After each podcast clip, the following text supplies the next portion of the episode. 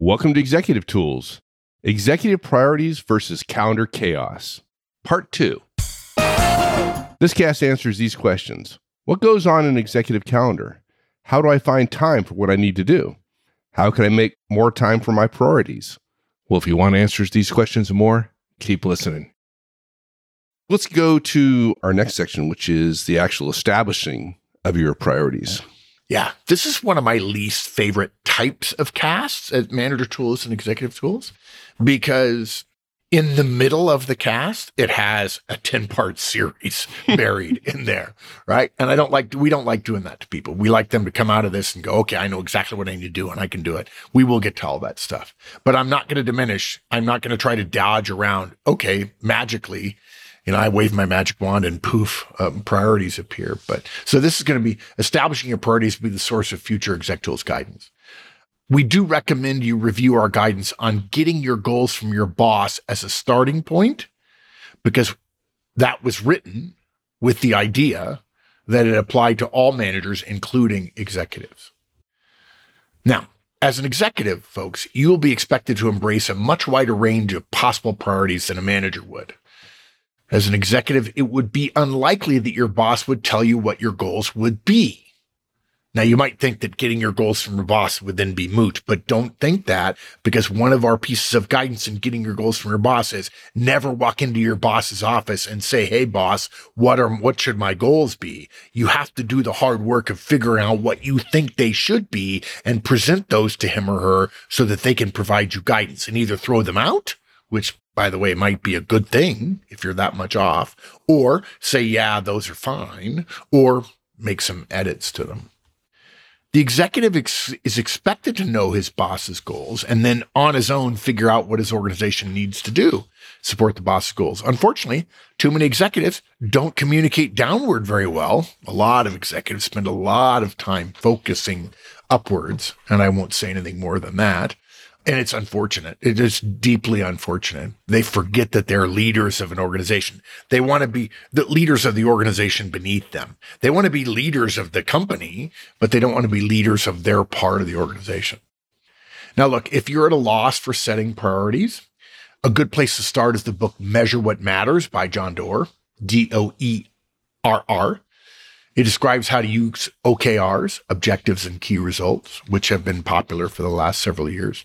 And I just want to make a quick shout out here to Peter Drucker, the guy who invented all this stuff, because OKRs are popular, but they're a direct descendant of something called management by objectives, which was invented by Peter Drucker in 1954. How long ago was that, Mike? 50? Well, 60 see, uh, see, 60, 68 years? 70? Almost, not 60, almost 70. Yeah, 69 60, years. Yeah. Yeah. Yeah. It's getting there. Yeah. In fact, Andy Grove, the CEO of Intel, very celebrated CEO of Intel, was a big, huge Peter Drucker fan. And Drucker talked about management by objectives and, and Grove ended up calling it objectives and key results, which essentially was Intel's way of dealing with MBO, management by objectives. Now, whatever your priorities are, remember that they aren't priorities if they're not communicated, because remember, your priorities are by definition your organization's priorities. Hopefully, if not, yeah, you got a real problem. yeah. Uh, but you and I have seen it, right? A Oh, lot of executives working independently. So this means briefing your boss on your priorities and briefing your entire organization on your priorities and probably giving stump speeches routinely in your organization saying, here are the things. These are what we stand for. This is what we do. Here are our numbers. What are we doing? You have to go back and back and back and back. Now, once you do have your priorities, they go on your calendars. And if you listen to or read Executive Missteps, Chapter 1, Calendar Chaos, you may remember our guidance about delayed control. And just briefly, I just want to highlight a couple of things from that cast. If you've forgotten, delayed control means not worrying about the next three to five weeks on your calendar. I'm speaking to those of you who have decided, I need to do something about this. And then you look at your calendar and say, well, I don't have time to do this. You're right. You don't have time to do it right now. When you're going to take control of your calendar, it's going to take you five to six weeks to get there. Okay. So when we say delayed control, it means you will not have control of your calendar for the next five to six weeks. But by then, you will have total control over it. It means basically ignoring anything that happens in the next three to five weeks, because let's be honest, you've been a, a professional for 10, 15, 20 years now. Five or six more weeks is not Yeah, going to hurt you've been you. bad for 20 years. What's another few weeks? Yeah. So right Motiv- now, today, More Yeah. motivational guidance from Mark Horstman. Yes, exactly. the dark mark returns. So, right now, today, look at your calendar three to five weeks from now, and you'll discover there is way more time on there three to five, six weeks from now than there is today. And frankly, this week and some of next week is probably already full. If you try to start adding stuff now, right now, there's no time.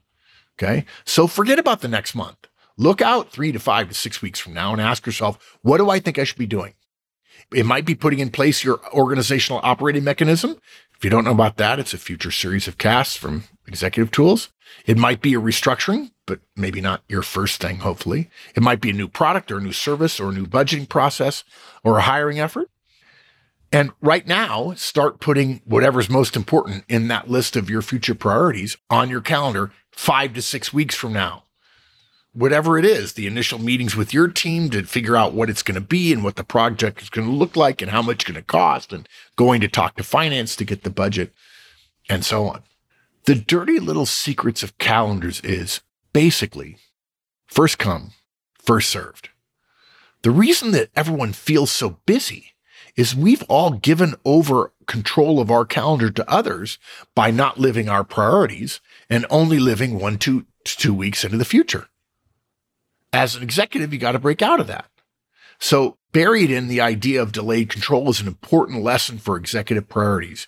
You now have, based on this timeline we're laying out, five to six weeks to figure out your priorities. By the way, this cast was written pretty quickly after the calendar chaos cast because of the questions I got, and I we decided to deliver it fairly soon in the year. I think this is coming out in the first 15 days of January so that if you decided you wanted to do this early on in the calendar year might be a good time to do it. Although generally speaking, in most well-managed organization, just determination about next year has already been made by Christmas. I do remember the one company though that said nothing happens in this company in January because that's when we're all writing last year's performance reviews. And I just thought that was an incredibly interesting thing to say. I would love to compete with that company. So, no executive's boss would be surprised if you told him, I'll have my priorities figured out and communicated within six weeks Okay. because they think you should have it now. So, if you don't have it, six weeks, okay, good. I'm not saying it's easy, but that's about how much time you have because even if you tried to take less time, you wouldn't have time to change the priorities on your calendar, the things on your calendar, and you'd be stuck doing old stuff. I'm going to take a leap of faith here Okay. after that because we could spend a lot of time on priorities and folks you should take more time on it. But let's let's say you figured them out now. And now I I have my calendar 5 to 6 weeks from now. I want to use it to leverage my priorities. I'm going to put on my calendar my priorities. These Yes. 2 hours I'm working on the sales presentation for the, Yeah. com- the coming quarter, for example. Right? But dude, all the meetings I have right now, all the requests for meetings I have, all the stuff that's filling up my calendar right now is not going away five or six weeks from now. So how can I possibly do this? You got to help me. Wait, wait, I don't understand. You're saying the things on your calendar now ex- still exist five to six weeks from now? The same things, the same type of stuff that is ends up filling up my calendar. Ah, yeah. I'm going to have those same pressures five to six You weeks are. from now.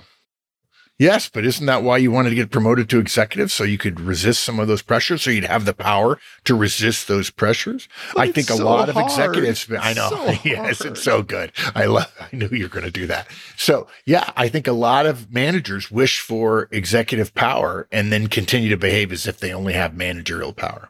So the answer is those things that are on your calendar now, you'll notice, by the way, that they've only been on your calendar for the last two weeks.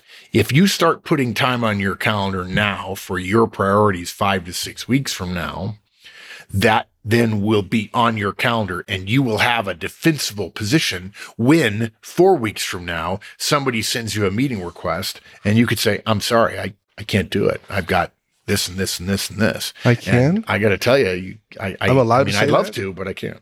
Yeah, you decline outright. That's our next bit of guidance. Yeah, you say no. Scares me. Oh, well, you know, it's interesting you say that because a lot of people tell me they're worried about what they're doing. And I say, you don't get paid to be comfortable. You definitely don't get paid to be comfortable as a manager. And gosh, heaven forbid, if you get don't get paid to be comfortable as a manager, by definition, you wouldn't get paid to be comfortable as an executive. You might associate comfort with an executive level position. Oh, I finally got this. I've got this special pension. Ooh, I've got some additional this. I've got a bigger office. I've got an admin or so on. No, no, that's the wrong kind of comfort. That's selfish comfort. In fact, people talk to me all the time about power. I say, you do, you, you, you don't want power. What you want is responsibility. Because by the way, it's only a really, really wicked or evil system that gives people more responsibility than they have power or more power than they have responsibility. Uh, every once in a while, there are petitions that go around. Uh, I assume it happens all over the world. It certainly happens in America where people are petitioning for children to have rights. And, and the, the founders of the country would turn over in their graves because you cannot have a human being with rights without responsibilities. And children are not given responsibilities. Um, and so therefore they don't get rights. If you have people who have rights without responsibilities or responsibilities without rights, you have chaos. Um, and so executives have the responsibility. Some people say, well, yeah, look, they, they, you know, they're better off than me. Yeah, but that's not how the company manages or measures things internally. And so you now have the power to say no. And managers have experienced this. You and I both have experienced this, Mike. We would ask for time or we would want to get time from somebody more senior, or we would expect someone to look at a document we created or a plan or something, and they wouldn't. Mm-hmm. Uh, people are people write to me and say, you know, I've tried to get on my CEO's calendar for months, and he clearly doesn't think I'm important. And I, I say to him, no, it's not that. You are important. You're just not as important at these 17 other things. And at that level, there are people making decisions about how important things are. And people just can't get out of their head their own biases about the kinds of choices that executives have to make. Even though they'll be the first to complain about being in meetings Oh, that are just a oh, complete absolutely. waste of time, right? Yeah, And have no yeah. impact. Yeah, exactly. Yeah. So let's progress to some tactical ways to protect your calendar from those requests for time, which are not your priorities. And as we say, the easiest of these is simply decline all calendar requests that you believe don't support your priorities. Now, many managers, again, say they can't do this. And you've learned things at the bottom of the organization that don't always apply at the top of the organization. And if you continue to behave as a manager, how will you con- how will you have time to behave like an executive? Trust us, folks. You not only can do this, you are going to have to, and your fellow executives expect you to. Okay? If you get asked when you decline, when you just click no, and by the way, that should be a key sign. If it's as easy as just clicking no, some person thought it would be easy to get your time by just sending out a request. Seriously? In other words, you open your door every day and scream to the world, I'm available. Anybody wants to take my time, you can do it. Nobody does that. Nobody believes in that. And yet, that's exactly what calendar invites do.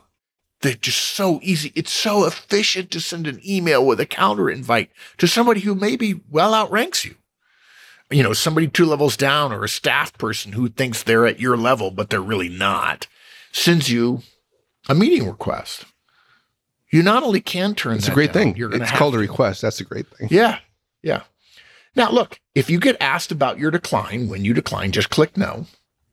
By the way, in many cases, they'll just have the meeting without you and you won't have missed anything. And if you really did miss something, somebody's going to tell you. Believe me, somebody will tell you.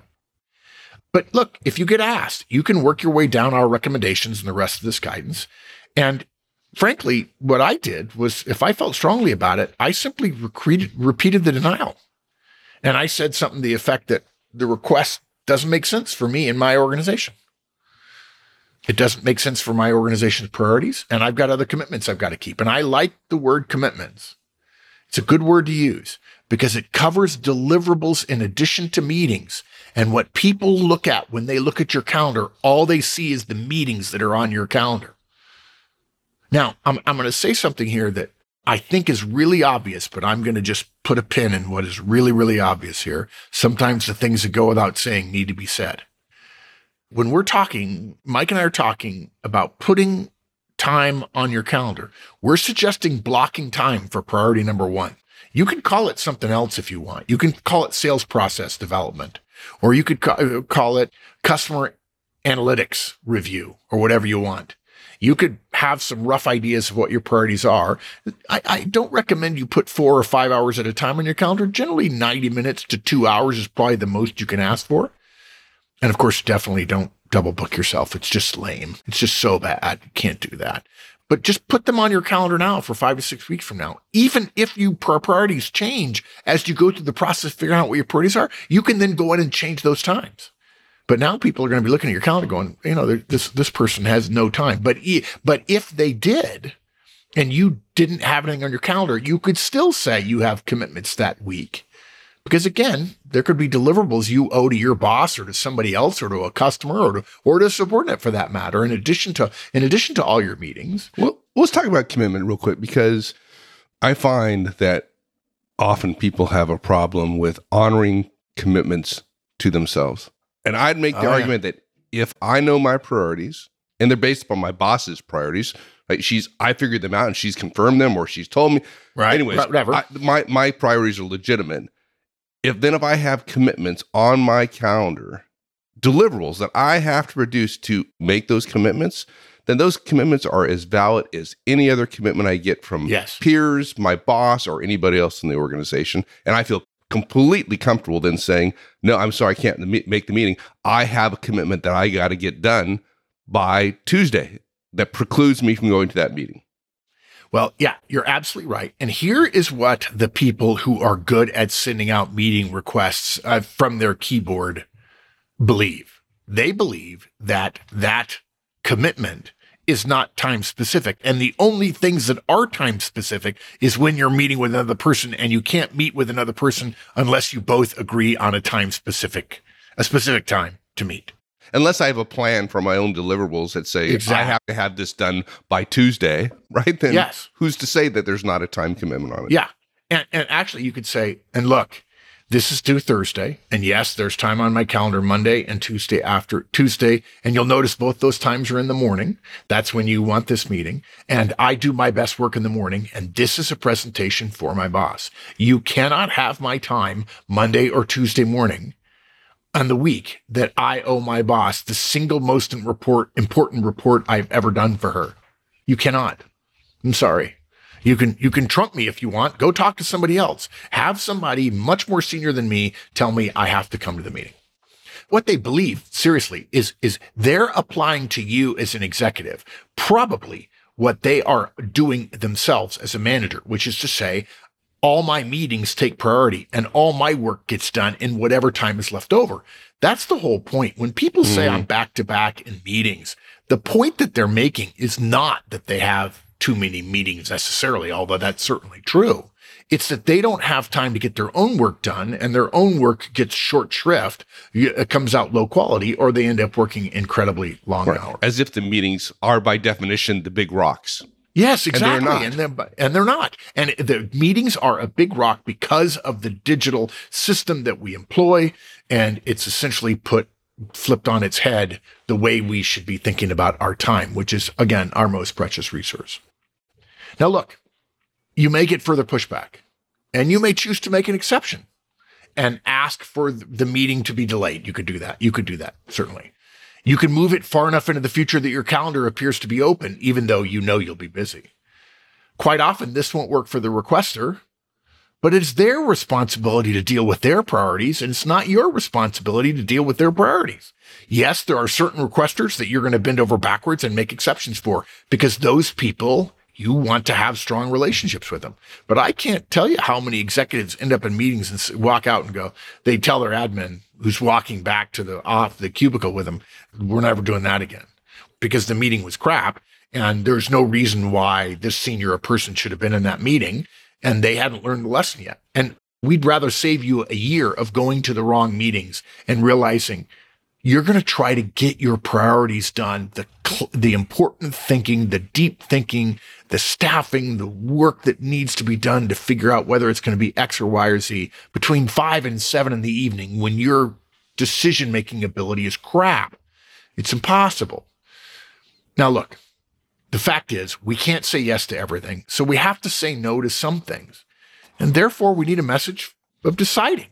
What are we going to decide? How are we going to decide on yes versus no? And the answer is our priorities. Now, look, this is general guidance about just saying no. So there are some exceptions worth keeping in mind. Beyond your work responsibilities, you've got family responsibilities. You handle those responsibilities, your family responsibilities, as your first priority your most important work priority ought to be your second priority. And the way you handle family priorities is limiting your calendar obligations past certain times of certain days. Now, you won't be able to keep a nine to five schedule, but you can limit how much incursion your work responsibilities make into your family time and on what days of the week they do. Yes, you have to create and maintain relationships, and that takes time, both for your job priorities and for your career may include lunches or drinks or just get togethers with others with whom you wish to start or maintain a good relationship with.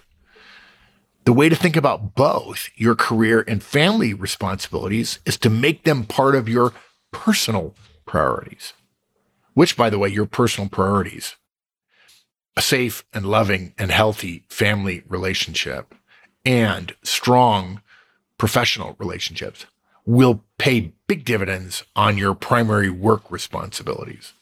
But your personal priorities are separate and somewhat private from your role responsibilities. So our guidance is try saying no. Just say no. You can. And here's another departure, Mike. You can say, you can tell everybody you two, two times in one podcast, you should do this. Oh my lord! I know. All right. I know it's big. It's we'll big. Talk We're talking about executive life and priorities. The next right? 03 is getting and longer time. and longer. Yeah, and longer. exactly. Yes. Just a raft of negative feedback coming from my partner. Um, and look, hopefully you've already figured out that if you're excited about your priorities, if they compel you, that's the definition of compelling, they compel you, it'll be much easier for you to defend them against counter incursions if you really have your priorities right, you won't argue with us about saying no. You'll be like, oh, yeah, I'm saying no because I got this thing. This thing is so cool. I got to spend time on it to make it right, though. What if you're not sure? What if you think, yeah, yeah, this meeting again invited. It's not my, it's, my boss didn't send it out. It's a peer of my boss. I'm not yeah. directly related, but yeah, it's a relationship. Yeah, ask your peers. If you decline, but you get some pushback or don't know whether to say yes, ask your peers. Hey, are you guys going to this? What? How important is this? I'm new. Is this one of those things I can't say no to, or and they're all say I don't know? That means you can say no. Now, if you and I are like peers and working together, I'm going to go like, oh, dude, dude, just forget that meeting. Don't, don't, yeah. Go. Don't, oh, well, don't, don't well, it depends on what kind of relationship we have, right? Yeah, exactly. But yeah, I mean, what I would do is if I got something, I'd say, look, I won't go if you won't go. That's what I would do. Right. And I oh, think, dude, I, I gotta people go. think, yeah, yeah. Uh, okay. I guess. Yeah. I guess and look, in the first year, you'll learn these things, but why not learn them while having the tool that you will learn at the end of it, which is saying no to some of it. Why not say no to some now? And you're going to be wrong some of the time. Well, welcome to the human race. those folks. death cage, uh, those death, uh, yeah, steel cage death steel match. Cage death match. Yeah, yeah you, don't need to go to that. Don't worry about yeah, it. Your people will be fine. I'll take I'll take care of you. I'll take care of you.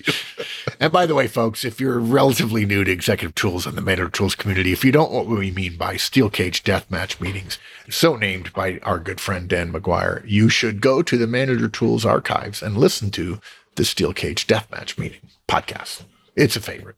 It's a it's, it's a good one. Yeah. So you can say no, you can phone a friend, or you can rearrange. If you're forced to accept something, like your boss saying you have to go to this, rearrange your calendar to make it happen. Remember, the items on your calendar that allow you to accomplish your own work, like thinking through plans, strategies, goals, or writing reviews or preparing briefings, can be moved. That's their beauty. But that's the key here in thinking, though, is just like one on ones, right? They can be moved. You just don't not do them. You ha- Right. You have to move them, right?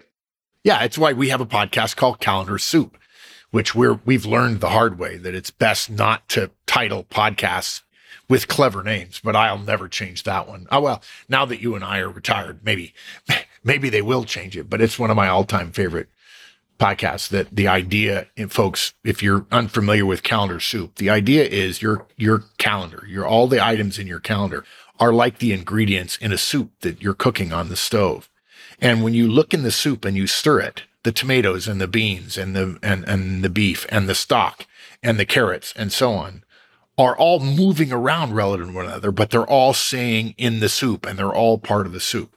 That's the way to think of your calendar each week. If something's on my calendar for this week, it can only be moved to some other time this week.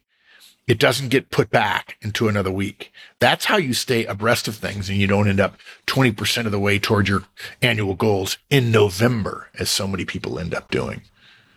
And then the fourth item is to delegate. And, you know, we have been talking and talking. We started talking about delegation, Mike, in 2005, 17 years ago, 18 years ago now. If you're truly an executive, the people who report to you are potential future executives as well. They can stand in for you in virtually every situation where you get a calendar request. And how do I know that? Because executives go on vacation. And most people know that executives get more vacation because they have more experience. And as you get more experience, you're granted more vacation. Not saying all executives take all their vacation, but you can if you know what you're doing. And when you go on vacation, you're not supposed to dial in all the time. You're supposed to have somebody standing in for you. You're supposed to have a number two. And we have podcasts about that. And And how are you going to develop well. your directs to take your job sometime if they don't go to these meetings and sit in for you sometimes? How many times have we told the story of the subordinate that gets promoted to be at the level of his or her boss and they fail and they end up having to take a step back, although in many places they can't do that and they end up getting fired. And the reason is because their boss never delegated part of his or her job to them over time while they were subordinate of theirs. So they could learn about what the job was like before they actually had to do it. Yeah. I love this option. This is this is my favorite of the bunch.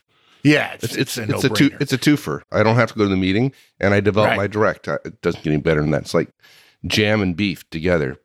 Yeah, good. see, Beef, good. good. jam, good beef, good. Mm, yeah, yeah. Um, we have been saying for decades that failure to delegate is a core reason for most early executive failures. Failing to delegate meeting attendance is a big component of this. You can't go to all the meetings you may want to, or which others want you to, and you don't want to piss them off. Although you're going to have to learn to piss people off if you're an executive. In order to have enough time for your own priorities, you have to say no to some meetings and some other people's priorities. When it is somehow a must attend that doesn't align with your priorities, now you need to think about delegating. If you're wrong about the importance of a meeting and your delegate goes and discovers, oh my God, you got to go, your delegate will tell you that, right? And you- you'll figure out you got to go and you can go and perhaps making time to do it by delegating to them something that you had reserved for yourself in your priorities. Keep in mind in the executive level, it's unlikely you can just ask someone to go to a meeting for you and take notes. Those meetings do occur, but they're less frequent. As well, you're going to have to teach your directs how to go to meetings for you. You're going to have to be clear about decision authority and exceptions. And again, we'll cover that in a future Exec Tools cast. Those are four things you can do, right? Just say no. Ask your peers. Mike, you said delegation is your favorite, and I, I generally agree, but actually saying no is is my yeah, favorite. I get that. And, and I also hard to argue that. Yeah, yeah. Look, let me summarize because we've been going for a while now. As with all of our priority and calendar guidance, we encourage you to make a fundamental shift from passively accepting calendar requests to actively managing your calendar to your priorities. That means not only putting your priorities on your calendar to reduce your vulnerability, it also means actively resisting any calendar incursions. I love that word, incursions. If you start from a no incursion point of view, defending your priorities, you won't always win, but you'll win a lot more if you just continue the typical manager's tactical approach. Awesome. Loved it, dude. Yeah, that was fun. All right. See y'all.